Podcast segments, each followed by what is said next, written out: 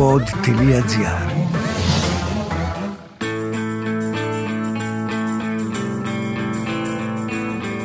Μέσα σε αυτή τη δύσκολη περίοδο που πραγματικά τη σκέφτομαι πλέον μετά από 9 χρόνια και ξέρεις λέω πω, πω τι δυσκολίες έζησα εκείνη την περίοδο ήταν πολύ φωτεινά τα πράγματα με έναν τρόπο. Δηλαδή, ξέρεις, κάναμε πολλά πράγματα οι δυο μας, μιλούσαμε πολύ ανοιχτά για τον επικείμενο, επικείμενο θάνατο της μητέρας μου, ας πούμε.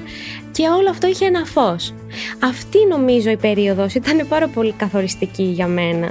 Ήταν μια απότομη ενηλικίωση με έναν τρόπο, αλλά ξέρεις προσπαθώ να βλέπω και το δώρο που είχε όλο αυτό, γιατί έμαθα πάρα πολλά μέσα από αυτή την εμπειρία και το πιο νομίζω σημαντικό που έμαθα ήταν η αξία και το νόημα της ζωής. Είμαι η Λέτα Γκαρέτσου και ακούτε το podcast «Πέρα από τα όρια». Ένα podcast για ανθρώπους που τολμούν, υπερβαίνουν και τελικά νικούν. Η μαμά μου είχε πεθάνει νομίζω ένα χρόνο. Διάβασα ένα βιβλίο το τρώγοντα ζώα, έτσι λέγεται. Και ήταν πάρα πολύ σοκαριστικό για μένα. Σκέψου δεν κατάφερα καν να το διαβάσω. Έπαθα κρίση πανικού με όλα αυτά που διάβασα. Ε, γιατί εντάξει, έτσι κι αλλιώς ήμουν πάρα πολύ ευαίσθητη με τα ζώα. Από μικρή, απλώς ποτέ δεν είχα κάνει τη σύνδεση. Δεν είχα κάνει τη σύνδεση ότι α, είμαι ευαίσθητη, αλλά ξέρεις, το τρώω το κατσικάκι μου, ας πούμε. Ε, και εκεί, σε εκείνο το σημείο, νομίζω ότι κάπως το σώμα μου έπαιρνε αποφάσεις, ενηλικιωνόταν, δεν ξέρω, αλλά έγραψε πολύ έντονα μέσα μου αυτό.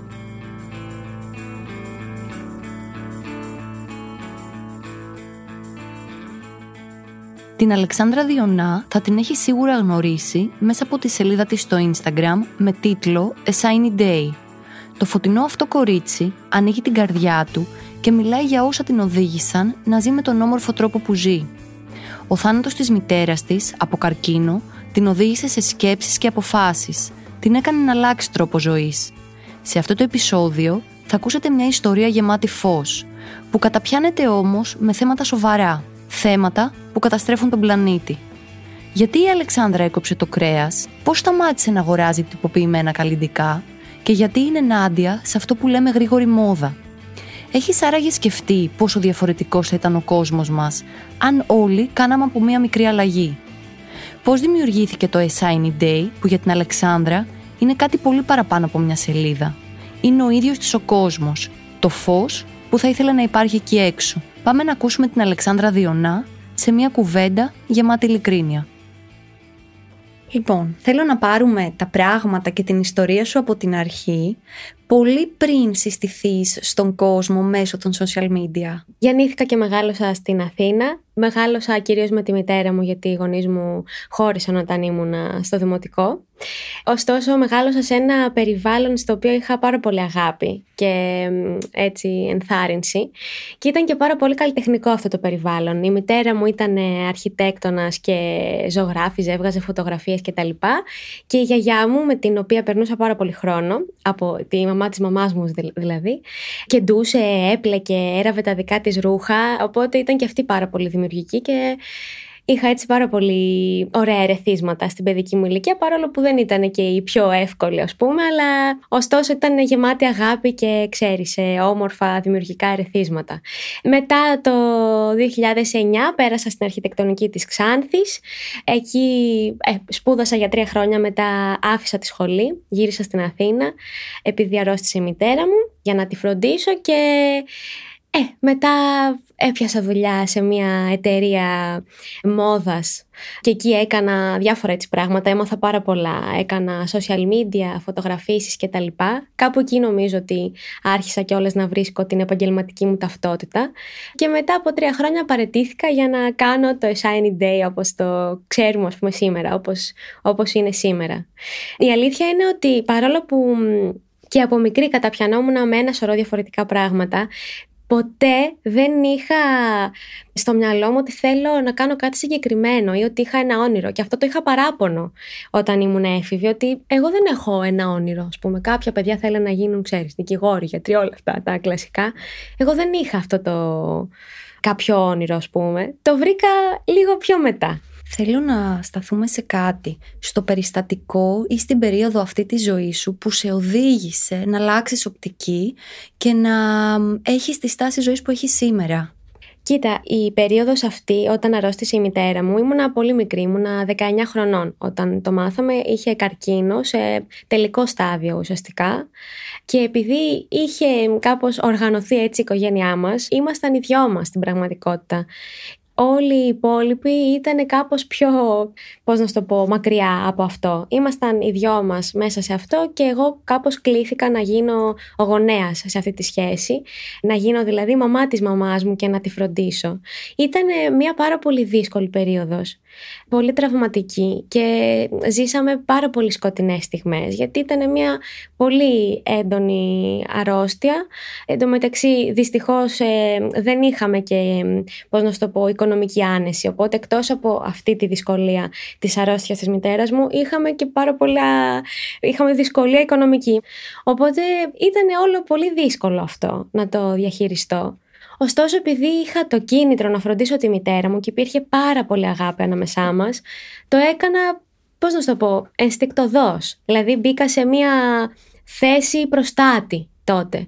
Και μέσα σε αυτή τη δύσκολη περίοδο, που πραγματικά τη σκέφτομαι πλέον μετά από 9 χρόνια και ξέρεις λέω πω, πω τι δυσκολίες έζησα. Εκείνη την περίοδο ήταν πολύ φωτεινά τα πράγματα με έναν τρόπο. Δηλαδή, ξέρεις, κάναμε πολλά πράγματα οι δυο μας, μιλούσαμε πολύ ανοιχτά για τον επικείμενο, επικείμενο θάνατο της μητέρας μου, ας πούμε. Και όλο αυτό είχε ένα φως. Αυτή νομίζω η περίοδος ήταν πάρα πολύ καθοριστική για μένα.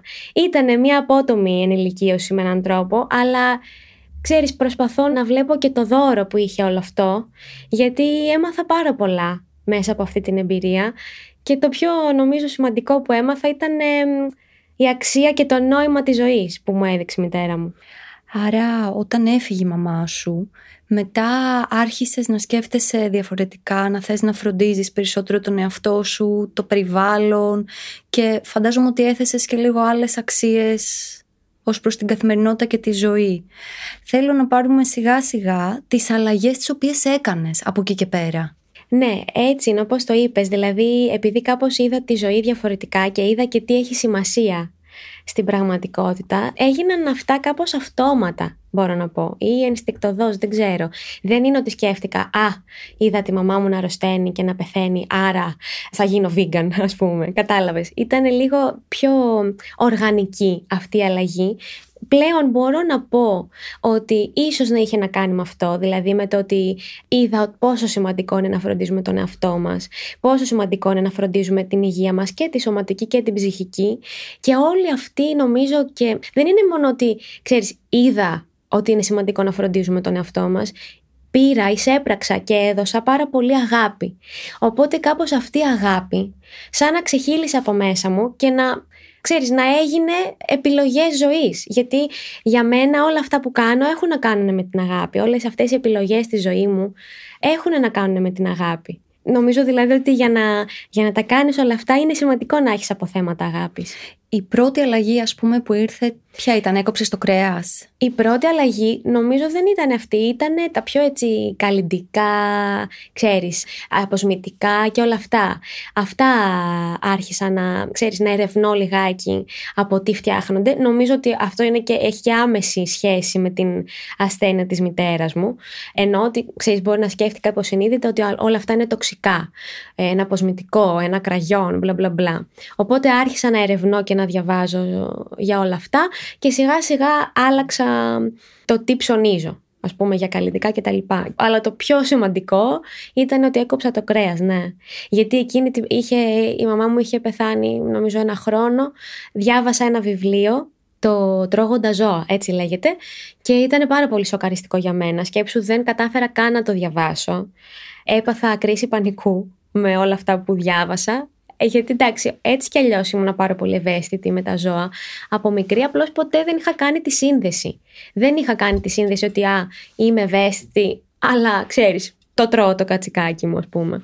Ε, και εκεί, σε εκείνο το σημείο, νομίζω ότι κάπως το σώμα μου έπαιρνε αποφάσεις, ενηλικιωνόταν, δεν ξέρω, αλλά έγραψε πολύ έντονα μέσα μου αυτό. Πώς το έκοψες το κρέας, Κοίτα, σου λέω, διάβασα αυτό το βιβλίο και αποφάσισα να κόψω το κόκκινο κρέας. Δηλαδή τα ζώα, αγελάδες, ε, γουρούνια κτλ. Στην αρχή, ο περίγυρός μου με...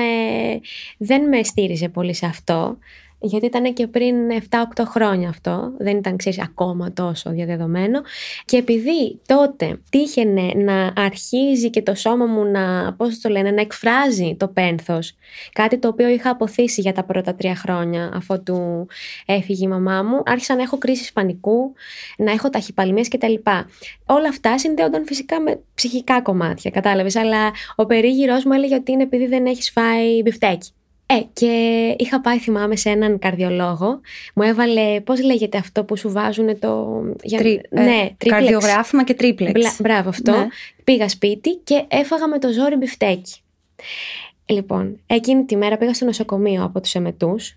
Ήτανε, μάλλον δεν γινόταν να γίνει άλλο αυτό στο σώμα μου και δεν ξαναέφαγα κρέας φυσικά γιατί πιέστηκα πάρα πολύ να το κάνω ενώ πραγματικά δεν το ήθελα. Ε, και σιγά σιγά άρχισα να κόβω και τα υπόλοιπα σταδιακά. Δηλαδή έκοψα πρώτα τις αγελάδες, τα γουρούνια, τα κοτόπουλα, μετά έκοψα τα παράγωγα. Ας πούμε στην αρχή έκοψα τα παράγωγα τα φρέσκα, δηλαδή δεν έπινα γάλα, δεν έτρωγα βούτυρο, αλλά μπορεί να έτρωγα ένα κέικ που είχε αυτά τα υλικά. Και μετά σιγά σιγά έκοψα και το ψάρι, ας πούμε το έκοψα προς το τέλος και το μέλι. Και μετά τα ρούχα, τα αξεσουάρ, τα παπούτσια που ξέρεις δεν φοράω ούτε δερμάτινα, ούτε μάλινα, ούτε τίποτα από όλα αυτά. Δεν πήρα ποτέ την απόφαση ότι θα γίνω vegan, να σου πω την αλήθεια. Δηλαδή και τότε που διάβασα αυτό το βιβλίο και έγινε όλο αυτό το, η τραυματική ας πούμε στιγμή, δεν είπα θα γίνω vegan κάπως έγινε πιο οργανικά. Μπορείς να μου εξηγήσεις, γιατί πολλοί κόσμος δεν το ξέρει. Τι διαφορά έχει ο vegan από το vegetarian? Κοίτα, ο vegan, που λέγεται κι αλλιώς αυστηρά χορτοφάγος, δεν τρώει ούτε τα παράγωγα των ζώων. Οι vegetarians τρώνε γάλα, βούτυρο, αυγά, μέλι κτλ. Οι vegans δεν τρώνε ούτε αυτά, ούτε τα παράγωγά τους δηλαδή και δεν φοράνε και δερμάτινα ρούχα, δερμάτινα παπούτσια, μάλινα, μεταξωτά, όλα αυτά και θα έρθει τώρα κάποιος και θα σε ρωτήσει «Μα τελικά τι τρως και από πού ψωνίζεις και από πού βρίσκεις τα ρούχα σου και τα παπούτσια σου». Ναι, αυτή είναι όντως μια πολύ συχνή ερώτηση και έχω αρχίσει να δυσκολεύομαι με αυτή την ερώτηση, να σου πω την αλήθεια, γιατί έχουμε τόσες τροφέ, ειδικά στη μεσογειακή διατροφή και στην Ελλάδα. Έχουμε τόσα όσπρια, φακές, φασόλια. Οπότε είναι πάρα πολλά αυτά που τρώμε. Η απάντηση που έχω να δώσω σε αυτή την ερώτηση είναι ότι τρώμε τα πάντα, Εκτός από ζωικά προϊόντα και ζωικά παράγωγα. Αυτό είναι. Τρώμε κανονικά μπιφτέκια από φακές και μαύρα φασόλια. Σουβλάκι με σεϊτάν ή τόφο, ας πούμε. Τρώμε γλυκά, κέικ, τρώμε μπάρε δημητριακών, τρώμε φρούτα, λαχανικά. Η χορτοφαγική διατροφή είναι πάρα πολύ πλούσια και πιστεύω ότι επειδή μπαίνεις στη διαδικασία να φροντίσεις τη διατροφή σου είτε για ηθικούς λόγους, είτε για λόγους υγείας, για οτιδήποτε το κάνει ο καθένας. Ακριβώς λοιπόν επειδή μπαίνεις σε αυτή τη διαδικασία, η διατροφή σου γίνεται πολύ πιο πλούσια, πολύ πιο χρωματιστή και τρως πολύ πιο υγιεινά πράγματα. Στο κομμάτι με τα ρούχα και τη μόδα, θέλεις λίγο να μου πεις εσύ πώς κινείσαι, αλλά και τι πραγματικά συμβαίνει σε αυτό που λέμε γρήγορη μόδα, που όλοι ας πούμε καλώς ή κακώς έχουμε ψωνίσει πολλές φορές και δεν ξέρουμε από πίσω τι κρύβεται. Ναι, φυσικά. Κοίτα, η γρήγορη μόδα είναι ένα πάρα πολύ σκοτεινό σημείο γενικά. Έχει πάρα πολλά πράγματα που είναι καλό να γνωρίζουμε για το τι ψωνίζουμε. Αυτό που εμένα με, με κάνει να μην επιλέγω, να μην στηρίζω οικονομικά τη γρήγορη μόδα είναι οι συνθήκες στις οποίες εργάζεται ο κόσμος σε όλη αυτή τη βιομηχανία, οι οποίες είναι απάνθρωπες. Αυτό δηλαδή είναι για μένα το πρωταρχικό, τα ανθρώπινα δικαιώματα τα οποία πραγματικά δεν σέβονται οι άνθρωποι που έχουν αυτές τις εταιρείες και φυσικά έχει και περιβαλλοντικό αντίκτυπο όλο αυτό. Δηλαδή η γρήγορη μόδα σημαίνει υπερπαραγωγή προϊόντων, υπερκατανάλωση και δημιουργεί πάρα πολλά απορρίμματα.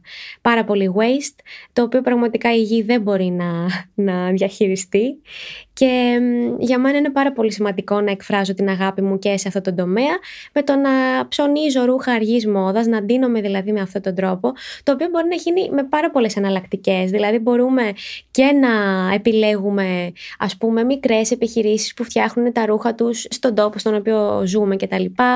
Slow fashion, δηλαδή αργή μόδα. Μπορούμε να επιλέγουμε vintage ρούχα από δεύτερο χέρι, να εκτιμούμε τα ρούχα που έχουμε ήδη, να, ξέρεις, να τους δίνουμε αξία. Αν έχουν χαλάσει, να τα μεταποιούμε. Ίσως να φτιάχνουμε και μόνοι μας ρούχα, αν γίνεται, αν έχουμε δηλαδή το χρόνο και την όρεξη. Και νομίζω ότι είναι και πολύ πιο, ένας πολύ πιο ενδιαφέρον τρόπος να ντυνόμαστε και είναι και ένας τρόπος να εκφράζουμε και το σεβασμό μας στους συνανθρώπους μας και στον πλανήτη. Δηλαδή εσύ από πού ψωνίζεις; Κοίτα, εγώ έχω και αρκετά ρούχα από μαμά, γιαγιά και τα λοιπά και από το παρελθόν. Φυσικά και εγώ ψώνιζα από εταιρείες γρήγορης μόδας, εννοείται. Οπότε προσπαθώ να, ξέρεις, να εκτιμώ αυτά τα ρούχα που έχω ήδη. Αλλά όταν θέλω να ψωνίσω κάτι καινούριο, πηγαίνω είτε σε βιντατζάδικα, είτε σε, ξέρεις, μπορεί να γίνεται ένα μπαζάρ με ρούχα από δεύτερο χέρι, μπορεί να ανταλλάξω ρούχα με τις φίλες μου, αυτό δεν το φοράω, πάρτο, κατάλαβες. Ή να μεταποιήσω κάτι που έχω. Μπορεί να έχω, ας πούμε, ένα λευκό που κάμισο και να μην το φοράω ποτέ και ακριβώς για να του δώσω αξία και να το φοράω και να μην είναι ουσιαστικά σκουπίδι μέσα στην τουλάπα μου μπορεί να το κεντήσω ή να το μεταποιήσω με έναν τρόπο για να του δώσω αξία και να το φορέσω. Για μας τους ε, ανθρώπους που δεν έχουμε ασχοληθεί τόσο πολύ αλλά θέλουμε να κάνουμε έτσι μια μικρή αλλαγή στην καθημερινότητά μας και να βοηθήσουμε και τους εαυτούς μας και το περιβάλλον. Εσύ τι συμβουλές θα έδινες, ποια σειρά ας πούμε έτσι από μικρές αλλαγές στην καθημερινότητα μπορούν να φέρουν ένα καλό αποτέλεσμα; Κοίτα, νομίζω ότι το καλύτερο αποτέλεσμα μπορεί να το φέρει αυτό που μπορούμε να κάνουμε στη δεδομένη στιγμή. Δηλαδή, ό,τι και να πω εγώ αυτή τη στιγμή τώρα, σημασία έχει το τι δυνατότητα έχει ο καθένας, αλλά για μένα το πιο σημαντικό που αξίζει να σκεφτόμαστε είναι κίνητρο και τα αποθέματα της αγάπης που σου είπα στην αρχή. Δηλαδή όταν διαβάσεις για όλα αυτά και έχεις την όρεξη να ασχοληθείς με τον εαυτό σου και το περιβάλλον σου και με την αυτοφροντίδα σου και με την αυτοφροντίδα του περιβάλλοντος μπορείς να ξεκινήσεις από οπουδήποτε. Για μένα ίσως ένα από τα πιο σημαντικά πράγματα είναι η χορτοφαγία γιατί έχει καλά αποτελέσματα σε πάρα πολλά επίπεδα και σε προσωπικό σωματικό επίπεδο αλλά και σε περιβαλλοντικό και ηθικό. Μετά ίσως ε, έχει νόημα να ασχολούμαστε, να ψάξουμε λίγο να μάθουμε πληροφορίες για τη γρήγορη μόδα και να προσπαθήσουμε να καταναλώνουμε λιγότερο ή τα ρούχα που έχουμε από τις εταιρείες γρήγορης μόδας να τους δίνουμε μεγαλύτερη αξία και να διατηρούνται περισσότερο στο χρόνο. Και μετά αυτά που μπορούμε να κάνουμε που νομίζω ότι σιγά σιγά τα μαθαίνουμε και λίγο πιο εύκολα είναι το low waste. Δηλαδή μπορούμε να έχουμε τη δική μας ε, πάνινη τσάντα να μην χρησιμοποιούμε πλαστικές σακούλες το παγούρι για το νερό μας ή τον καφέ μας. Όλα αυτά τα μικρά πράγματα που μπορούμε να κάνουμε για την προστασία και του περιβάλλοντος αλλά και όλου του οικοσυστήματος. Είναι αυτό που συζητούσαμε προηγουμένως ότι κατά τη γνώμη μου δεν είμαστε εμείς και το περιβάλλον δεν είμαστε άλλο πράγμα εμείς και άλλο πράγμα ο πλανήτης. Είμαστε ένα οικοσύστημα και είναι πολύ σημαντικό να κατανοήσουμε ότι φροντίζοντας εμάς ή το περιβάλλον, φροντίζουμε και το αντίστροφο. Κατάλαβες, φροντίζουμε όλο το οικοσύστημα. Υπάρχει κάτι που στην καθημερινότητά μας το κάνουμε χωρίς να το γνωρίζουμε και κάνουμε τρομερή ζημιά στο περιβάλλον κάποια συνήθεια την οποία οι περισσότεροι άνθρωποι ας πούμε, την έχουν και χωρίς να το ξέρουν, άθελά τους ή επειδή δεν έχουν την κατάλληλη γνώση, κάνουν τρομερό κακό. Ναι, τώρα αυτή είναι πολύ βαριά ερώτηση γιατί αν το καλοσκεφτούμε όλος ο τρόπος, ε, ο σύγχρονος τρόπος ζωής μας είναι επιβαρυντικός για τον πλανήτη και το βλέπουμε και όλες από όλα αυτά τα συμπτώματα της υπερθέρμανσης που συμβαίνουν, ε, πυρκαγιές, πλημμύρες κτλ. Οπότε στην πραγματικότητα είναι ο τρόπος ζωής μας επιβαρυντικός. Ωστόσο, νομίζω ότι, ξέρεις, εγώ πάντα πιστεύω στην ατομική δράση, πιστεύω στη δύναμη που έχουμε στα χέρια μας ως πολίτες και πιστεύω ότι μπορούμε με τις επιλογές μας, είτε τις ε, καταναλωτικές, είτε τις πολιτικές, είτε το πώς συμπεριφερόμαστε στους γύρω μας, μπορούμε να, ξέρεις, να, να κάνουμε τη μικρή μας αλλαγή, η οποία μπορεί να μην αλλάξει τον κόσμο, αλλά δεν ξέρω, εγώ, εγώ πιστεύω ότι μπορεί να φέρει, να εμπνεύσει περισσότερο κόσμο, οπότε νομίζω ότι δεν είναι ένα στοιχείο το οποίο επιβαρύνει μόνο, ξέρεις, τον πλανήτη. μπορούμε να πούμε ότι είναι ας πούμε πλαστική σακούλα. Είναι κάτι πολύ γνωστό πια, ότι μια πλαστική σακούλα που μας φαίνεται τόσο άκακη, την παίρνουμε για να κουβαλήσουμε τα ψώνια πούμε, από το σούπερ μάρκετ και τη χρησιμοποιούμε για τρία λεπτά, πέντε λεπτά μέχρι να φτάσουμε στο σπίτι, μένει στον πλανήτη για 500 χρόνια, ας πούμε, και ρηπαίνει ανεπανόρθωτα το οικοσύστημα. Μπορούμε να πούμε ότι είναι το πλαστικό μπουκάλι νερού, που είναι επιβαρυντικό και για τον πλανήτη και για την ε, υγεία μας για διάφορους λόγους. Οπότε θα επανέλθω σε αυτό που σου είπα πριν, ότι μπορούμε να σιγά σιγά να μαθαίνουμε, ξέρεις, όλα αυτά τα πράγματα, να αποκτούμε σφαιρική γνώση σε σχέση με αυτό και να κάνουμε τις επιλογές μας σιγά σιγά. Και σε καμία περίπτωση δεν θα, ξέρεις, ε, πρότεινα σε κάποιον να τα κάνει όλα μαζί. Όπως και εγώ δεν τα έκανα όλα μαζί, ούτε ξύπνησα ένα ωραίο πρωί και είπα, λοιπόν, είμαι vegan, δίνομαι με ρούχα αργής μόδας και έχω παγούρι επαναχρησιμοποιούμενο, ας πούμε. Δεν είναι πάρα πολύ δύσκολο σε μια πόλη όπως είναι η Αθήνα να μπορέσεις να υιοθετήσεις τέτοιες συνήθειες. Δεν είναι εύκολο, όντως. Αλλά δεν θεωρώ ότι είναι και πάρα πολύ δύσκολο ή αδύνατο. Εννοείται ότι η κοινωνία στην οποία ζούμε δεν μας διευκολύνει ιδιαίτερα στο να φροντίζουμε ούτε τον εαυτό μας, ούτε το περιβάλλον μας, δεν μας ενθαρρύνει και δεν μας δίνει και τα εφόδια. Ωστόσο, συνεχίζω να πιστεύω ότι μπορούμε εμείς να κάνουμε αυτά τα μικρά, ξέρεις, αυτές τις μικρές πράξεις αγάπης. Ακόμα και αν είναι δύσκολο, εντάξει, βρίσκεται ο τρόπος. Δηλαδή, OK, okay, πλέον είναι και λίγο πιο εύκολο να βρεις ένα επαναχρησιμοποιούμενο μπουκάλι, μια κομποστοποιούμενη, ας πούμε, τσάντα, ξέρεις, για τα σκουπίδια για παράδειγμα, μια σακούλα. Ε, είναι πιο εύκολο να βρεις να φας vegan φαγητό. Σιγά σιγά, σιγά σιγά γίνεται λίγο πιο εύκολο. Έχεις δεχθεί κριτικές και bullying για τον τρόπο ζωής σου; Κοίτα, και να έχω δεχθεί, μάλλον δεν τα θυμάμαι, να σου πω την αλήθεια. Εννοείται ότι μπορεί να υπάρξουν, ξέρεις, σχόλια χλεβαστικά, ακόμα και από φίλους μου. Να. Α, σιγά, μην πάμε στην Αλεξάνδρα με πλαστική σακούλα, ας πούμε, θα μας μαλώσει και τέτοια. Τα οποία εντάξει, τα δέχομαι κι εγώ με χιούμορ, αλλά δεν δίνω τόση σημασία, να σου πω την αλήθεια, σε αυτό. Ελπίζω και ελπίζω πάντα ότι αντί να χλεβάζουμε αυτόν τον τρόπο ζωής θα καταλάβουμε ότι είναι μάλλον η μόνη λύση και ότι είναι επιτακτική ανάγκη να στραφούμε προς αυτόν τον τρόπο ζωής αλλά μέχρι τότε εντάξει θα ξέρεις θα αγνοώ τα οποιαδήποτε σχόλια. Θέλω να μου πεις τι ακριβώς είναι το A Shiny Day και τι προωθείς μέσα από αυτή τη σελίδα. Το A Shiny Day είναι είναι η επιχείρησή μου, αλλά στην πραγματικότητα είναι και ο κόσμος μου, είναι ο τρόπος ζωής μου και αυτά που θέλω να δώσω στον κόσμο και στην κοινωνία στην οποία ζω.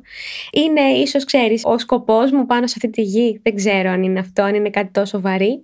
Το Shiny Day το ξεκίνησα τότε που είχε αρρωστήσει η μητέρα μου ως ένα blog για να μοιράζομαι έτσι με τους πολύ κοντινούς μου ανθρώπους διάφορα πράγματα από την καθημερινότητά μου. Δηλαδή ανέβαζα, ξέρεις, μια χειροτεχνία που έφτιαχνα, ένα τετραδιάκι που ζωγράφω ή μια, ένα χυμό που έφτιαχνα για παράδειγμα και το βλέπαν έτσι λίγοι άνθρωποι και μετά κάποια στιγμή αποφάσισα ότι αυτό θέλω να είναι το επάγγελμά μου, θέλω να είναι η δουλειά μου, ας πούμε. θέλω να το κάνω όσο πιο επαγγελματικά γίνεται.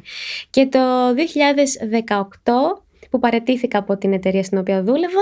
Κάθισα και εργάστηκα πολύ σκληρά για να το ξαναστήσω το blog, αλλά αυτή τη φορά πολύ πιο επαγγελματικά και να το βγάλω προς τα έξω. Και από τότε ασχολούμαι με αυτό.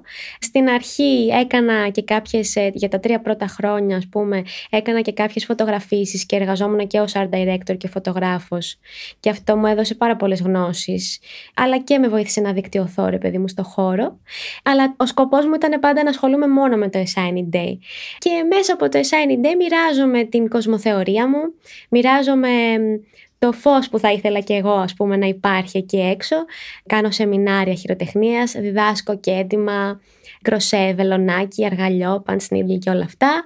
Έχω ένα online κατάστημα στο οποίο πουλάω kits με υλικά για την περίπτωση που κάποιος θέλει να ασχοληθεί από το σπίτι, με οδηγίες σε μορφή βίντεο. Αυτή η ιδέα μου ήρθε όταν ήταν άρρωστη η μαμά μου, που ξέρεις, επειδή κάναμε πάρα πολλές χειροτεχνίες στο σπίτι, σκέφτηκα πόσο τέλειο θα ήταν να υπήρχε ένα κουτί όντως που να στέλνεις σε κάποιον και να έχει όλα τα υλικά που θα χρειαστεί στην περίπτωση που δεν μπορεί να βγει από το σπίτι. Μετά βέβαια ήρθε και ο κορονοϊός, οπότε αυτό ήταν πάρα πολύ, ξέρεις. Ήταν πολύ ταιριαστό. Οπότε πουλάω και kits και εντύματος και kits, punch needle και άλλες χειροτεχνίες έτσι που έχουν μέσα όλα τα υλικά.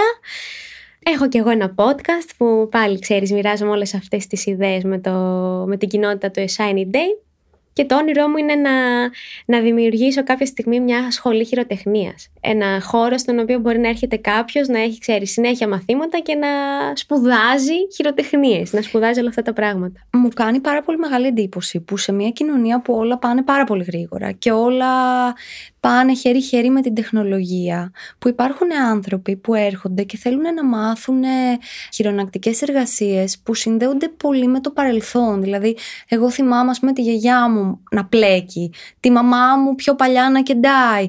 Όλα αυτά είναι λίγο συνδεδεμένα με μια άλλη εποχή. Εσύ πώς το βιώνεις και πώς το βιώνουν και οι μαθήτριές σου; Αυτό είναι αλήθεια, ότι το έχουμε συνδεδεμένο με το παρελθόν αυτό και δυστυχώς αυτό έχει αφήσει και πολλά κατάλοιπα σε σχέση με αυτές τις ε, μορφές ε, τέχνης, γιατί για μένα είναι μορφή τέχνης, ας πούμε, το κέντημα ή το πλέξιμο. Η αλήθεια είναι ότι ο κόσμος το έχει αγκαλιάσει πάρα πολύ και έχει αρχίσει να γίνεται λίγο πιο δημοφιλές, μπορώ να πω. Είναι πάρα πολύ ψυχοθεραπευτική όλη αυτή η διαδικασία, οπότε νομίζω ότι αυτό είναι το πρώτο κίνητρο που έχει κάποιος για να ασχοληθεί και μετά αντιλαμβάνεται σιγά σιγά πόσο σημαντικό είναι για την καλλιτεχνική του έκφραση, για τη δημιουργικότητά του και ότι δεν έχει καμία σημασία που στο μυαλό κάποιον ακόμα είναι συνδεδεμένο με, την, ξέρεις, με το παρελθόν ή με κάτι το βαρετό ή το γιαγιαδίστικο. Δεν βλέπω να σου πω την αλήθεια αρνητική χρειά στο να είναι κάτι γιαγιαδίστικο, ξέρεις. Εγώ το βρίσκω πάρα πολύ cool το να κεντάει κανείς και το να πλέκει ή να κάνει punch needle ή tafting, όλα αυτά.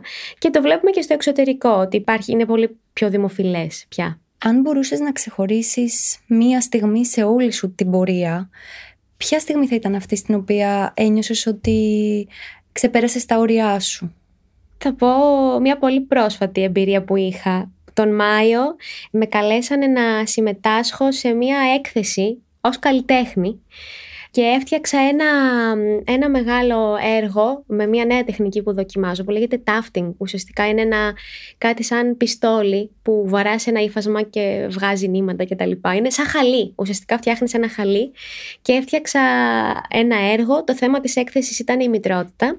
Οπότε έφτιαξα κάτι και το αφιέρωσα στη μητέρα μου. Αυτή η στιγμή ήταν για μένα πάρα πολύ σημαντική πολύ μεγάλη στιγμή και γιατί κάπως ένιωσα ότι έφτιαξα κάτι για εκείνη, κάτι μεγάλο που μου πήρε μέρες, που το σκέφτηκα κτλ. Οπότε ίσως, ξέρεις, να ήταν εκεί πρώτη φορά που είπα μια ιστορία για τη μητέρα μου, γιατί ξέρεις, συνήθως δυσκολεύομαι να μιλήσω γι' αυτό. Αλλά το δεύτερο για το οποίο ήταν πολύ σημαντική αυτή η εμπειρία ήταν ότι κάπως με προσέγγισαν ως καλλιτέχνηδα πια. Δηλαδή, ακόμα και εγώ η ίδια φοβάμαι, ντρέπομαι να πω ότι είμαι καλλιτέχνης. Αυτή τη φορά, ξέρεις, ήταν η πρώτη φορά που έτσι με κάπως διστακτικότητα, αλλά παρουσιάστηκα ως καλλιτέχνης. Βέβαια, κάποιος θα μπορούσε να πει ότι και όλο σου το lifestyle είναι πέρα από τα όρια. Δηλαδή, δεν ζεις συμβατικά, ζεις με έναν τρόπο που άλλοι δεν θα μπορούσαν να φανταστούν τους εαυτούς τους. Έτσι δεν είναι. Σε ευχαριστώ που το λες. Εγώ δεν μπορώ να το δω έτσι, να σου πω την αλήθεια. Εγώ ζω αυτή τη ζωή, είναι η ζωή μου, οπότε για μένα πλέον είναι το αυτονόητο. Δεν μπορώ να με φανταστώ διαφορετικά, ούτε μπορώ για, ούτε για μια στιγμή να σκεφτώ ότι θα, θα αφήσω αυτό το κομμάτι της ζωής μου. Έχω φοβερή αφοσίωση σε όλο αυτό. Το κάνω μέσα από την καρδιά μου, δεν με δυσκολεύει καθόλου, οπότε για μένα είναι αυτονόητο. Ξέρεις τι, θέλω να σταθούμε σε κάτι που νομίζω ότι πολλές φορές αποτελεί και την αφορμή για να αλλάξει πολλοί κόσμος έτσι λίγο το πώς βλέπει τα πράγματα.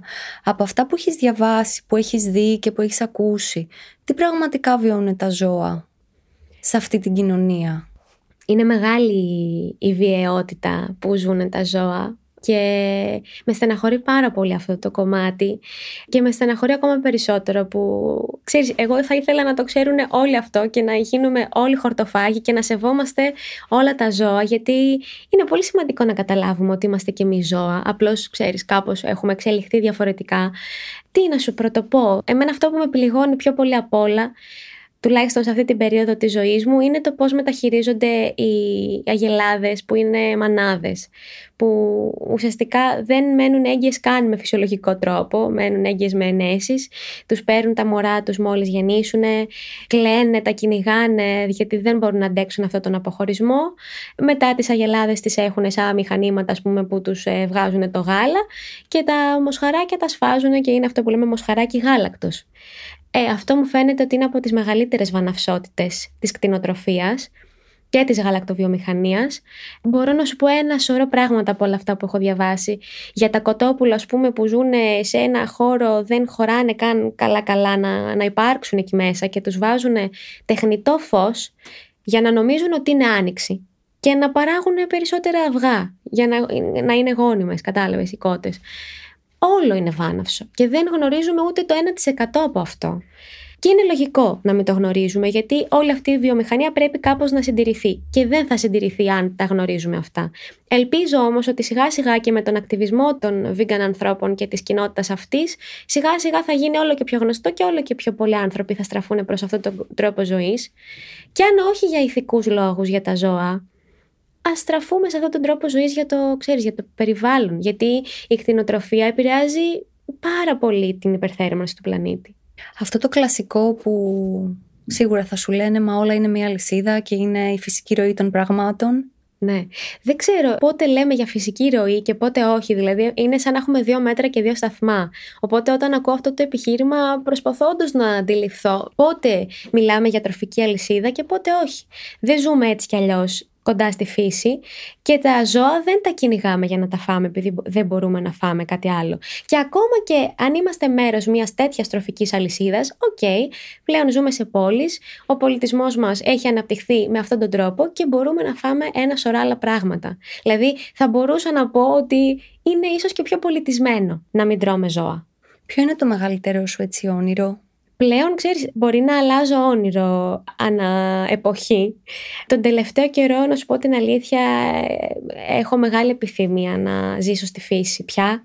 Νομίζω ότι δεν αντέχω άλλο το ρυθμό της πόλης, αυτής της πόλης τουλάχιστον και μπορώ να πω ότι πλέον το όνειρό μου είναι να ζήσω με το σύντροφό μου, τα ζωάκια μας, ξέρεις, στη φύση. Αυτό, να είμαι κοντά σε ένα δάσος, σε μια θάλασσα, αυτό νομίζω θέλω πια. Θέλω να σε ευχαριστήσω πάρα πολύ για αυτή την κουβέντα που είχαμε και για αυτά που κάνεις κιόλας. γιατί δίνεις τη δυνατότητα σε ανθρώπους που δεν έχουν τη γνώση να μάθουν έστω ξέρεις, μικρά πράγματα που μπορούν να αλλάξουν τη ζωή μας. Εγώ σε ευχαριστώ Λέτα για την ευκαιρία που μου έδωσες να συζητήσουμε όλα αυτά. Έτσι κι αλλιώς είμαι πολύ μεγάλη φαν του podcast σου, οπότε ήταν τιμή μου που ήμουν εδώ. It's a sunny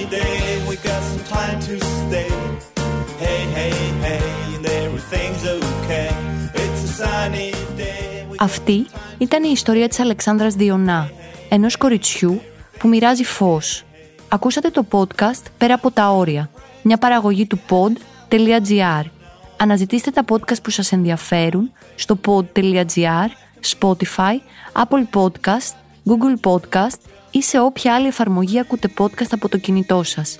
Ευχαριστώ πολύ τον Νίκο Λουκόπουλο και τον Γιώργο Βαβανό για την ηχοληψία και το μοντάζ.